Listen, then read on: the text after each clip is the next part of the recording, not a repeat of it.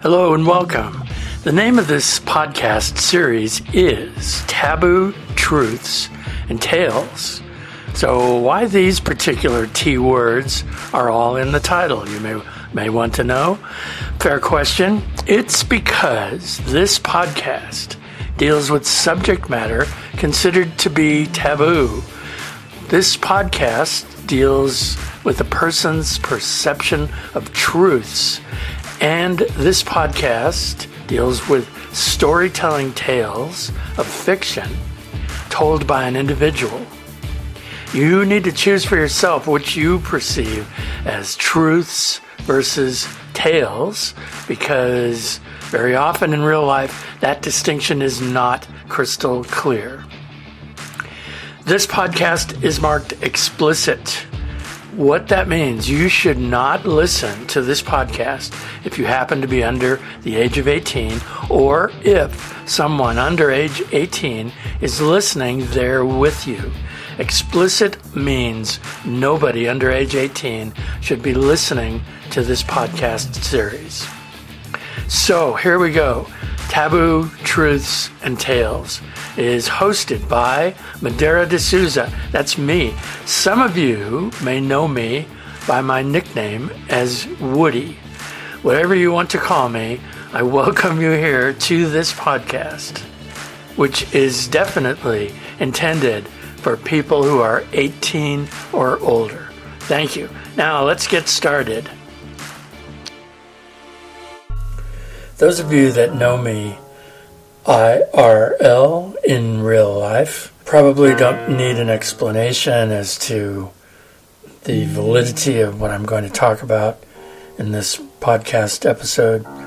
Um, but it is something of a subject that I have personal experience with, and that's the whole point of why I am sharing this with you. Instead of interviewing somebody I am just going to talk honestly as I can, as honestly as I can, as openly as I can. I and I hope to reveal um, taboo truths, and maybe I will even get into some taboo tales. But um, the uh, subject for this podcast episode, the topic that I claim expertise or at least experience or connection with the topic homicide. Yeah, homicide. Now, what does it mean? What does the word mean? The word homicide, if you just look it up in any dictionary, anywhere online, uh, in a book, or however you want to look it up, homicide, the word means when one human being causes the death of another.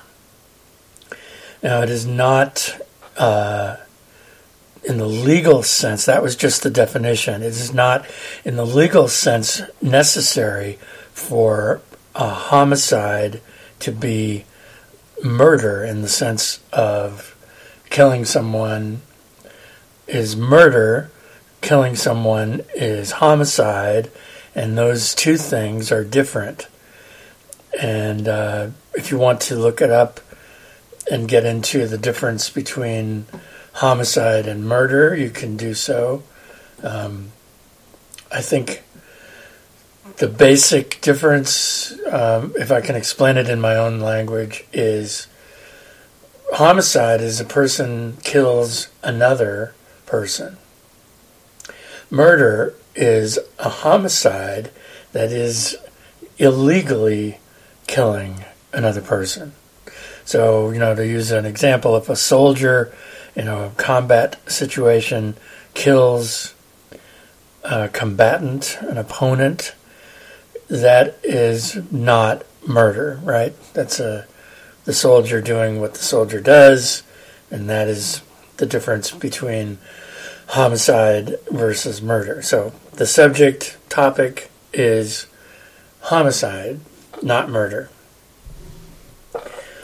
I was 17 months old when my mother's father, my maternal grandfather, uh, he was a man of, uh, he was 46 years of age at that point. 46, had not yet turned 50. He shot his wife, my mother's mother. She was age 41 at the time of her death. And as I said, I was uh, 17 months old at the time. So you have three people involved in thus far in what I'm explaining to you. My grandfather, age 46, shot and killed his wife, age 41, and I, the grandchild, was only 17 months of age at that time. I do not remember either my grandfather or my grandmother. I mean, you don't develop memories in the sense of being able to go back into your, you know, in your mind and say, "Oh yeah, I remember so and so. They were a favorite of mine," or "I remember such and such an event that happened, and I remember being, I felt good about that event." I don't have any of that because I was, I was 17 months old, and you don't have, I don't think, at that age, the ability to process memories or retain memories anyway. Um, so, grandfather on my mother's side, her father, age 46, shot and killed his wife, her mother, my mom's mother. She, the wife was 41. I was 17 months old. Um, my mother was 22 years of age at that time. She was married to my father, who was 23 years of age at that time. And they had been married a couple of years, I think, maybe more than a couple of years. And they lived on their own. They had, you know, their own life, their own house, their own home.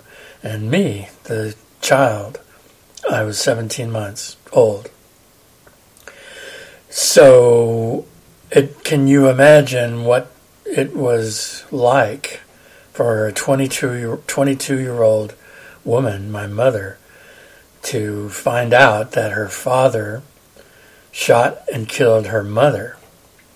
You know, and that's traumatic enough, but then him taking his own life shortly after killing his wife added to the emotional impact, and I guess you could say that added to, to the legal impact as well.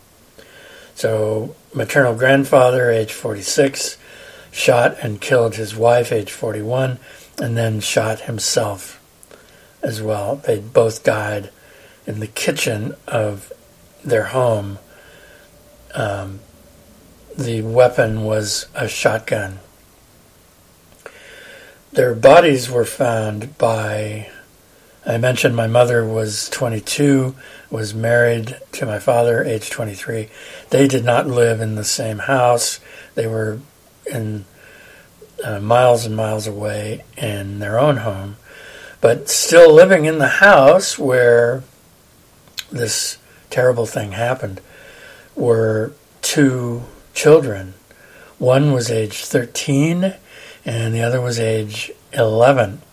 And they walked into the kitchen in their house and they found their parents dead from unspeakably violent, an unspeakably violent way to die. And can you just imagine what an age 13 year old boy and an age 11 year old girl, what was what was their reaction? You can you don't really need to even think about it. You know that their reaction was shock and uh, probably hysterical crying.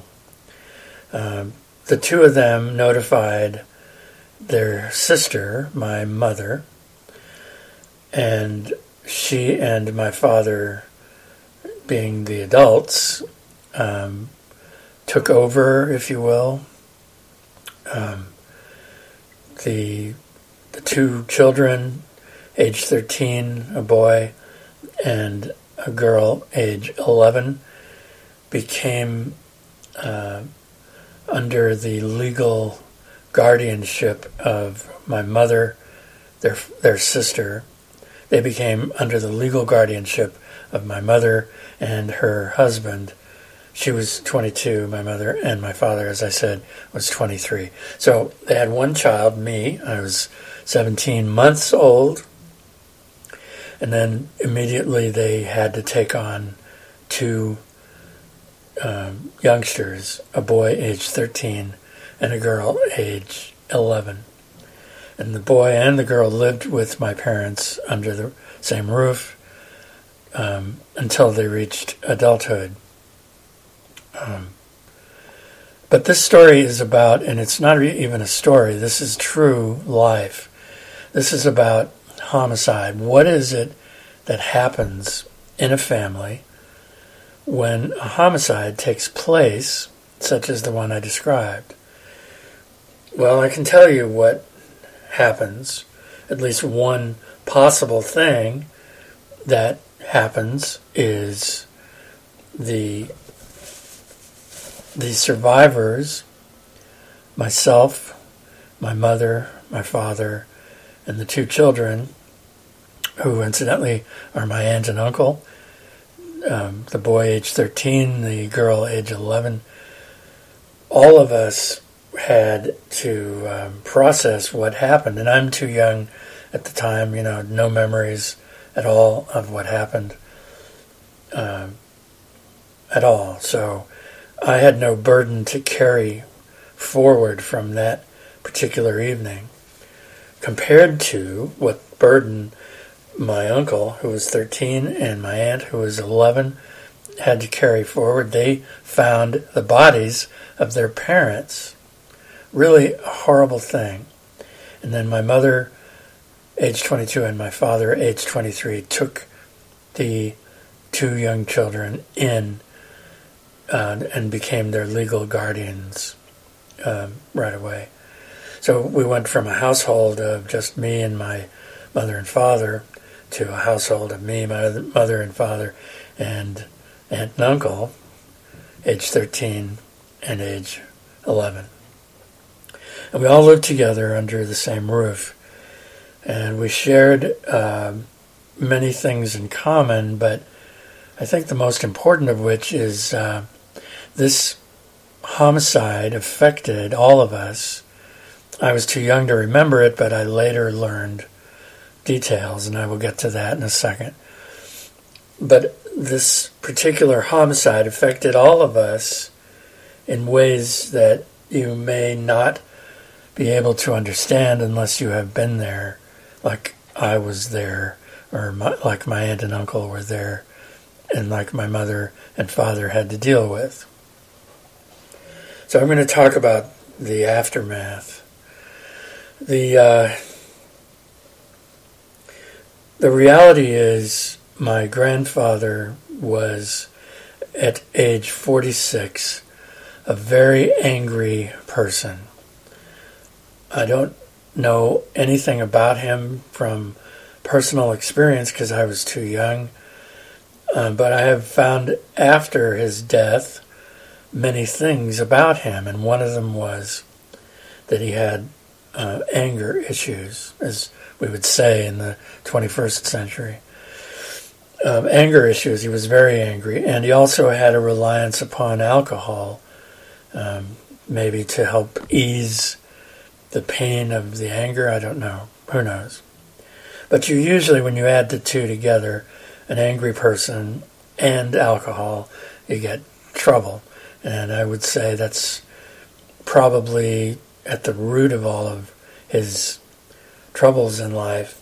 Everything ended on that night where he killed his wife and then killed himself. But what led up to it was a lot of anger that was lubricated by his use of alcohol. And what was he angry about? Why why would he kill his wife? Usually, when you get into looking in, you know, beneath the surface of a so-called domestic dispute, quote unquote, usually there's something that has triggered um, an incident. And in this instance, the nearest that anyone could find for what triggered this terrible thing was that my grandfather believed that his wife was cheating on him, that she had been unfaithful to him and had sex with other men, not himself. And that made him very angry, and he killed her with a shotgun. And then he killed himself with the same shotgun. So I guess it would be accurate to say anger issues lubricated by alcohol and a jealousy uh, uh, suspicion only that his wife had been having sex with other men. And whether she was or not, I have no way to know. No one deserves to die like that, uh, even if they are having uh, extramarital relations. No one deserves to die like that. So that's the official story. Uh, a man suspects his wife is unfaithful. He's an angry man. He's a drunk. And he kills his wife because he thought she was unfaithful. And then he kills himself. Now, to, to back up the story, there's evidence that my grandfather talked about feeling troubled emotionally feeling out of out of control, feeling that he could not contain his anger. He told his brother, who was an older gentleman, older than him, uh, in advance of this terrible night, he told his brother that he was uh, likely to do something bad, you know, and I'm not sure of the exact words because I wasn't there and I don't know if it's important what the exact words might have been. But my grandfather did give a warning to his brother, telling his brother that he thought he might do something bad, something terrible. And, well, he did. He shot his wife and then shot himself. So there was a forewarning, even though it wasn't acted upon by my um, the brother of my grandfather didn't take any action. Um, and then after the fact came out, uh, what came out was that my grandfather had confided in his brother, older brother, that he might do something terrible, and he did. So, you know, nobody after the fact was surprised. That night, there was certainly a lot of tre- tremendous shock through the community that this terrible thing had happened, especially given the circumstances of the two young children, age 13 and 11, finding the bodies of their parents on the kitchen floor, kind of a thing.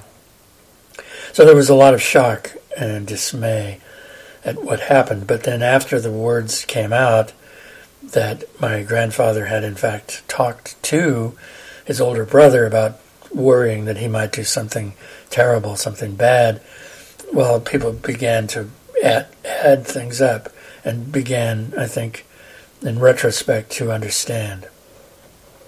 So, what does all this have to do with anything?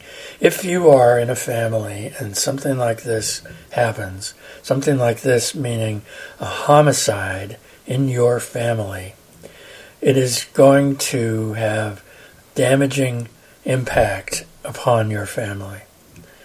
That is a truism.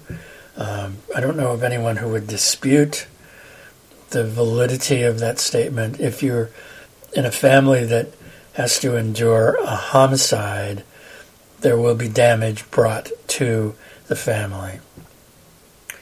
And I can speak to the damage in my family as being emotional. Um, my mother and father concealed what happened. Uh, as I said already, I was 17 months old, too young to know from personal memory what happened. So I was uh, sheltered, if you will, by both my mother and my father, who, in effect, well, in effect, they lied to me about how my grandparents died. I'm not sure how old I was when I first began to put two and two together, but every uh, Memorial Day in my family, the tradition was to go to the cemetery where my grandfather and grandmother were buried to put flowers on their gravesite. And I remember as a child going to the cemetery every Memorial Day to visit the gravesite of my grandfather and my grandmother and to watch my mother and father put flowers on the gravesite. And I don't, as I said, I don't know what age I was at, but I finally, I had reached the age where I was not only reading, you know, learned how to read, but to do the math. If you if you look at their uh, tombstone at the gravesite, you will see that they died on the same exact day, in the same exact year. Um, and at, at one point, I don't know, again, why that would have caught my eye, because, you know, what does a child know about dates on carved into rock at a cemetery? You know, what, what could a child possibly know? But this child noticed, and this child, me, asked my mother, how did they die on the same day? What happened? Tell me what happened. And the story I was told by my mother first, and when I talked separately to my father, he he backed up everything that my mother had told me. And what I was told was they were killed in an automobile accident. And that explains how they died on the exact same date in the exact same year. They died together in an automobile accident in which they were killed. That was the story my mother told me. That was the story that my father insisted to me was true. Well, it was a lie. They did not die together on the same day in the same year in the same vehicle. They weren't in a vehicle at all. They were in their own kitchen. And he shot her, and then he shot himself. That's how they died on the same date in the same year. No automobile accident happened. And that was the convenient, convenient for my mother, convenient for my father. That was the convenient story they told me as I was growing up, you know, from uh, the age of 17 months on until I found out the truth. And I did find out the truth. How did I find out the truth? Well, it was uh, a very shocking discovery. I don't remember the date they died, the date, the same date same year. I can't tell you right now what that was, but I went to the cemetery. I was uh, 19 years of age now. Uh, I went to the cemetery where they were laid to rest, and I wrote down on a piece of paper the date of death. And then I went into a library where I could find um, records. Microfilm was, not today, but was used as a way to preserve records, historical records, pictures, text, so forth. Microfilm was a moving part. It was a film that was on spools that were made out of metal, and you had to move the film through a projector a viewer from one spool to another and you cranked it, or they had mechanized projectors as well, but I remember this particular microfilm reader was uh, I had to crank a crank, turn a device to move the film across the projector so I could see what was on the uh, microfilm. And I found a, a recording or a uh, I found a record of a newspaper from my hometown. I went to the date that I had written down on a piece of paper from the cemetery, went to the date, cranked it through the microfilm, crank, crank, crank, through, through, through, finally arrived at the date, and there on the front page, in the upper left corner of my local newspaper, there was a story about how my grandfather and grandmother really died, not involving an automobile accident. And there was a picture, a photograph of a law enforcement officer, whether he, I don't know the rank, but he was like a sheriff, deputy.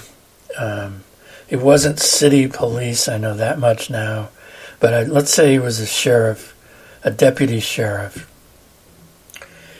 uh, which means you can be appointed or elected. But this guy, this adult, who was in the picture on the front page of my hometown newspaper, I already knew he was my automobile insurance guy. So imagine I see a photograph of this man. I'm 19 years of age. The man is uh, 30, 40, I don't know how old he was. I knew him. I recognized his face. I saw his name. He was my automobile insurance agent. But he was a deputy sheriff in the picture. So I don't know how he became an insurance guy where he had previously been a deputy sheriff. But there is this guy holding the murder weapon and I believe they called it that in the caption of the photograph. You know, you don't usually say the homicide weapon. Usually it's murder weapon. Those two words go together. And it was a shotgun that this gentleman held up for a staged photograph that ended up on the front page, upper left corner of my local newspaper. And I will never forget that moment. You know, when you go into shock over something that you see with your own eyes, there's a time factor. You know, you first have to see it, cranking through the microwave, crank, crank, crank, through, through, through. There I am, getting to the date, find the picture of this guy holding a shotgun. And then I saw his face, I saw his name, saw he was a deputy sheriff, and he was holding up in a staged photograph this weapon that my grandfather had used to kill his wife and himself. Well, how did I react? I I almost lost consciousness. I know I did not because nothing is missing in, in the memory of all that. But I was seated, seated at this projector uh, and I felt uh, sudden disorientation, like, no, no, in denial immediately. This cannot be. This didn't happen. How did this? Why is this guy holding a shotgun? This guy who's my automobile insurance guy holding a shotgun, and the photo says my grandfather shot his wife and then shot himself with that murder weapon, as the caption said. Well, I was shocked and dismayed. I immediately denied the possibility that this could have happened. The way that we protect ourselves emotionally is that we deny things. Uh, you see something, you witness something awful, even if it's secondhand like this was. I'm reading an account, a newspaper account of how my grandfather really died and how my grandfather really shot his wife with a shotgun that this automobile insurance agent is holding up in a staged photograph. And the caption reads, Murder Weapon. Well, into denial immediately. Uh, I continued reading the front page story, the article, and there were details in there that t- taught me to accept what I was reading. The details were too horrific to have been made up. I, I didn't for a minute think, oh, this is fake news. We didn't use words together like that. Um, but I was in shock. I was in denial, and yet I had I had to accept what I was reading as the truth, at least as reported in the local newspaper. They went into some detail that nowadays I don't believe they would have ever gotten into, like what was my grandfather wearing? What clothing? What difference does it make? What clothing he was wearing? What clothing my grandmother was wearing? Again, what difference does it make? I was angry next, you know, first shock, then if there's a sequence, all this happens rapidly, rapidly. So I went from shock to denial to anger. I never got to the bargaining, oh, please, God, make this not be true, and I will go to Mass every day. I never did any of that. Uh, I didn't make a bargain with anyone. Um, I, I moved quickly to acceptance, where I had to face the music that, uh, you know, I am reading a newspaper account that I trusted as true because it was my automobile insurance agent holding a shotgun in a staged photograph that the newspaper caption said was the murder weapon. I turned, I put the microfilm away and I left the library. Um, I was not living at home with my parents at the time and I, I was 19, so I was legally, I was of the legal age, you know, and I was not living at home under their roof, so I had to go to their home, and I did. I went to their home. and over dinner, I uh, told them the story of how I had gone to look up the death date uh, in a newspaper article. Uh, my mother and father were chain smokers, and they just filled the room with cigarette smoke as they nervously sat there. Uh, my mother was in tears early in this conversation I had, and my father was didn't make eye contact with me and they just kept smoking, smoking, smoking, smoking, smoking, smoking. The room was filled with cigarette smoke. Why did you lie to me? I wanted to know. Why? And they could not answer. Their, the way they explained things to me was, well, we wanted to protect you. You were 17 months old when this happened. And we never told you the truth because we wanted to protect you. And, you know, I look back on that claim of wanting to protect me, quote unquote, and I wonder what was going through their minds. My parents are no longer living, uh, so I can't ask them any questions about any of this today because they are no longer living. But what is it that I can't imagine? What is it they were trying to protect me from? The first thing I thought of was, well, maybe they thought that as a school child I would be beaten up or bullied by people at school because they found out my grandfather killed his wife and himself.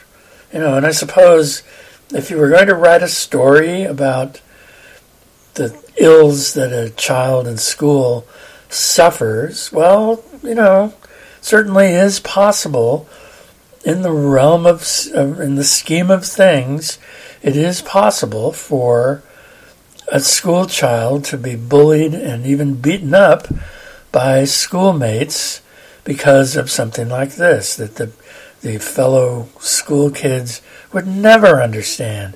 I'm a grown ass man now and I don't understand. So how how how could you expect a school child to understand why would a guy age 46 shoot his wife age 41 with a shotgun, kill her and then shoot himself? Why? It's, it just doesn't it doesn't make any sense. So I can understand how school kids might respond in in I guess go directly to violence, first bullying and then violence. But I don't know, uh, you know, a, a child hearing this in the schoolyard might say, "Wow, that's kind of spooky." And maybe that's kind of cool like Wow, you had a cool grandfather. He was a murderer. I never heard those words. But emotionally, I do not have any experience with being bullied at any point, at any age in my life by anyone over what happened, that what my grandfather did and the crime, crimes, plural, that he committed. I have no recollection of any uh, dialogue between myself and any other person about those crimes. So if my parents were trying to protect me from the responses of uh, fellow citizens in society, so to speak, they didn't have to because that never happened. I discovered on my own at the age of 19 what the truth was, and the lie that my parents had told me could no longer be upheld. It was over.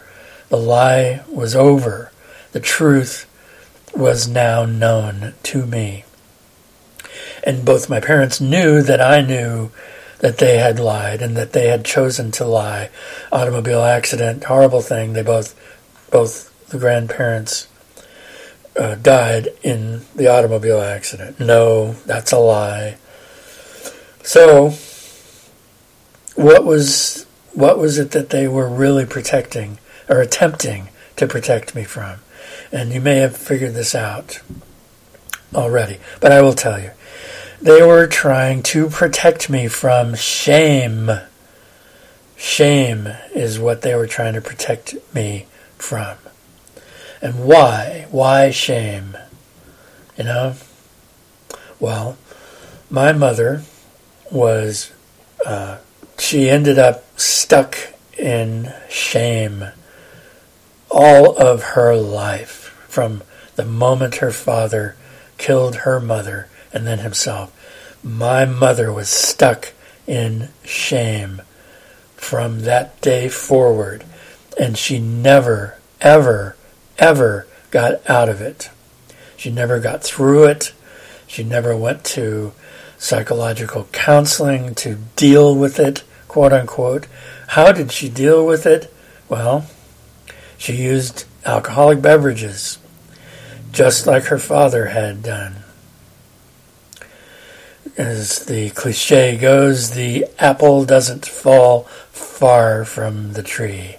And so my mother became dependent upon alcoholic beverages in ways that I presume are very similar, if not identical, to that of her father. Um, my mother didn't have anger uh, in the violent sense. Uh, I never saw her injure anyone or herself out of anger in the uh, during the use or thereafter the use of alcoholic beverages. So I don't think she became exactly the same as her father, but she did in the sense of reliance, dependence, addiction to alcoholic drink, as her father had taught her. Well, it's more than taught her, it was passed along to her in her DNA. So she was a very shamed person. And I guess you can understand and maybe even sympathize. She had lost her father and her mother suddenly at the age of 22. She was 22. And she knew that her sister and her brother, the children that she took in uh, under legal guardianship, she knew that they had suffered greatly in the emotional sense because they found the bodies. So why wouldn't she feel shame, you know? She she did and she felt deep shame and it never stopped. It never went away no matter how many vodkas she drank. No matter how much wine she drank. The shame continued for her entire life. And she only lived a total of 66 years. Uh, so that's like 40, 42 years from when her father did this terrible thing. She lived 42 years uh, into adulthood after that. And every one of those days, of every one of those years, had shame in it. So, what can you expect from a mother who feels such intense shame from a homicide in her family? Well, she passed along the shame to me, her son. It was a different kind of shame, though. It wasn't focused on, oh, this man caused suffering because he killed another person and then killed himself. I didn't really feel shame about that because I first learned of it when I was already a legally a legal age adult. You know, I was 19, so I didn't, I guess, couldn't feel shame about what my grandfather did. I felt anger, anger but I felt anger at having been lied to. Um, and I never trusted my parents again. I was 19.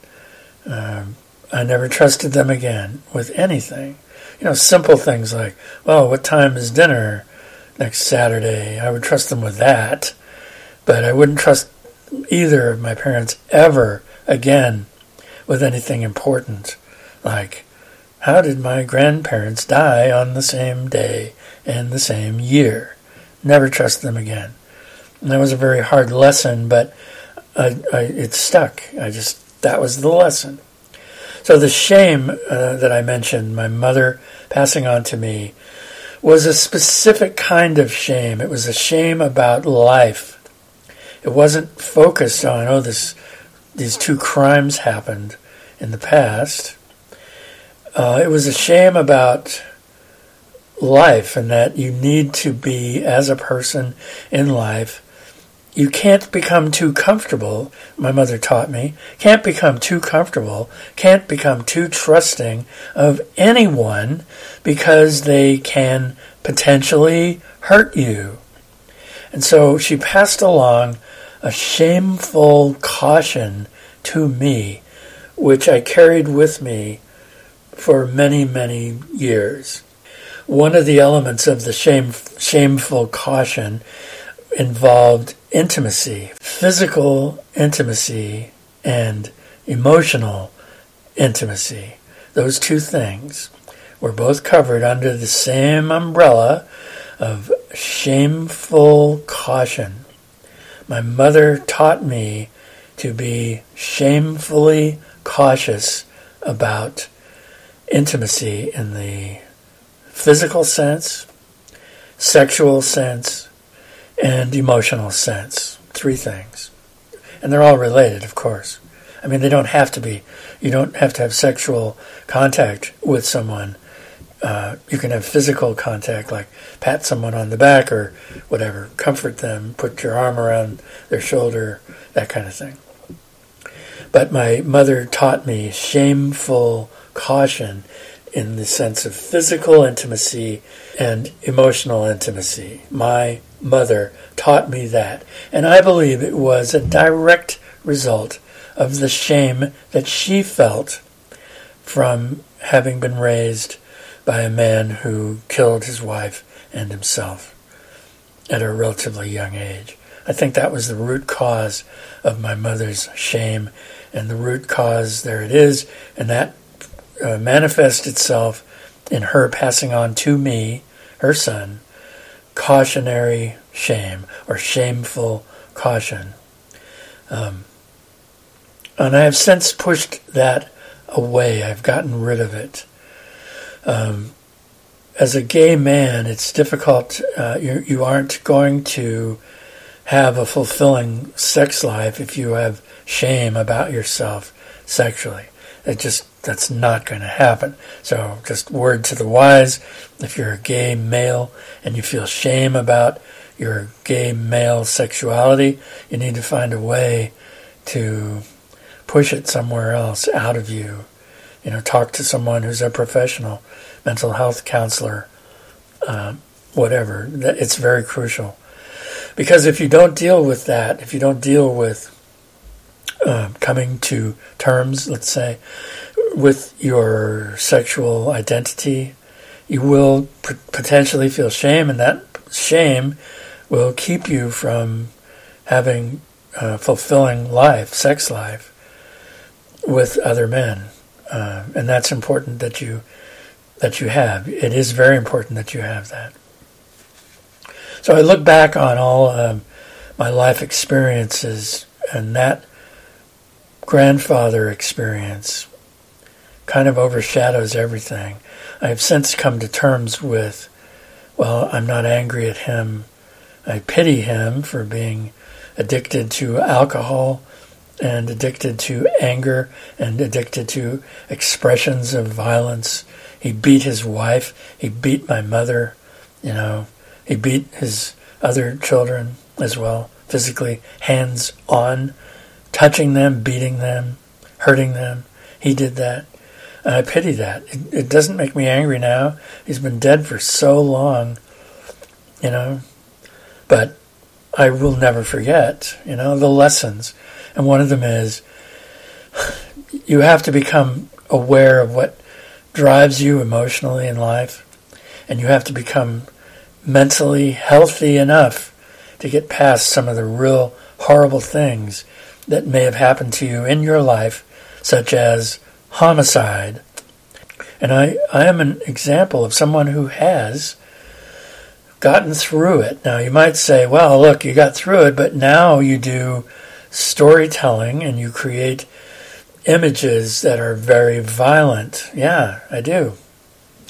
I am guilty of that, but I don't create images of a man killing his wife with a shotgun and then killing himself. I don't do that. I don't think that's a good subject matter for me.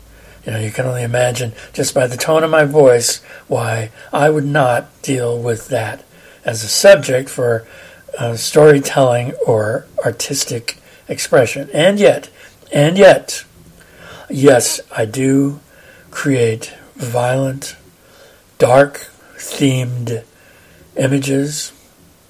It isn't men doing damage, hurtful stuff to women. Never, never, never.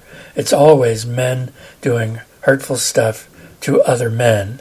But that is how I create my art. I am the product, I am the grandson of a guy who committed murder. He killed his wife and he killed himself. Two crimes.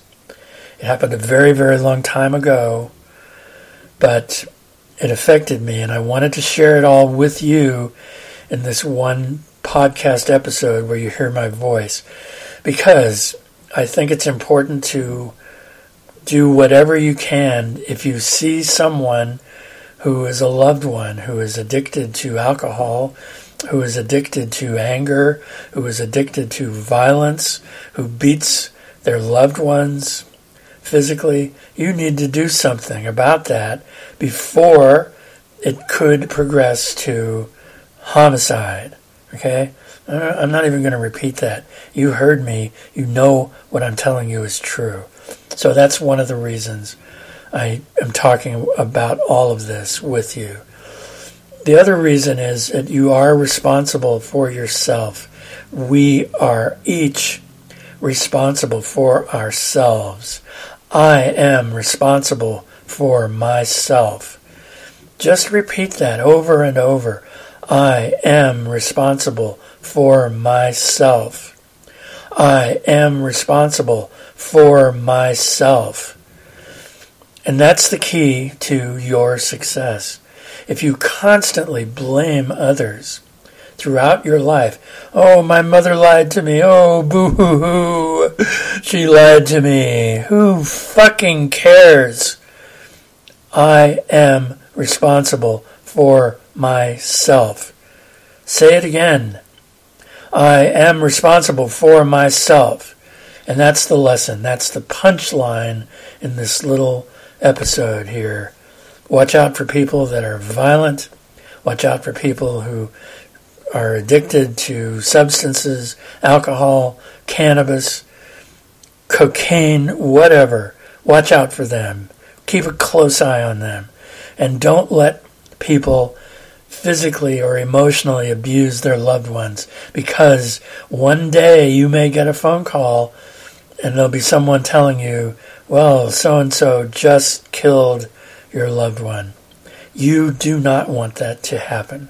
Do something first. It may be difficult, but do something first before a terrible thing happens because of homicide. And that's all. Thank you for listening.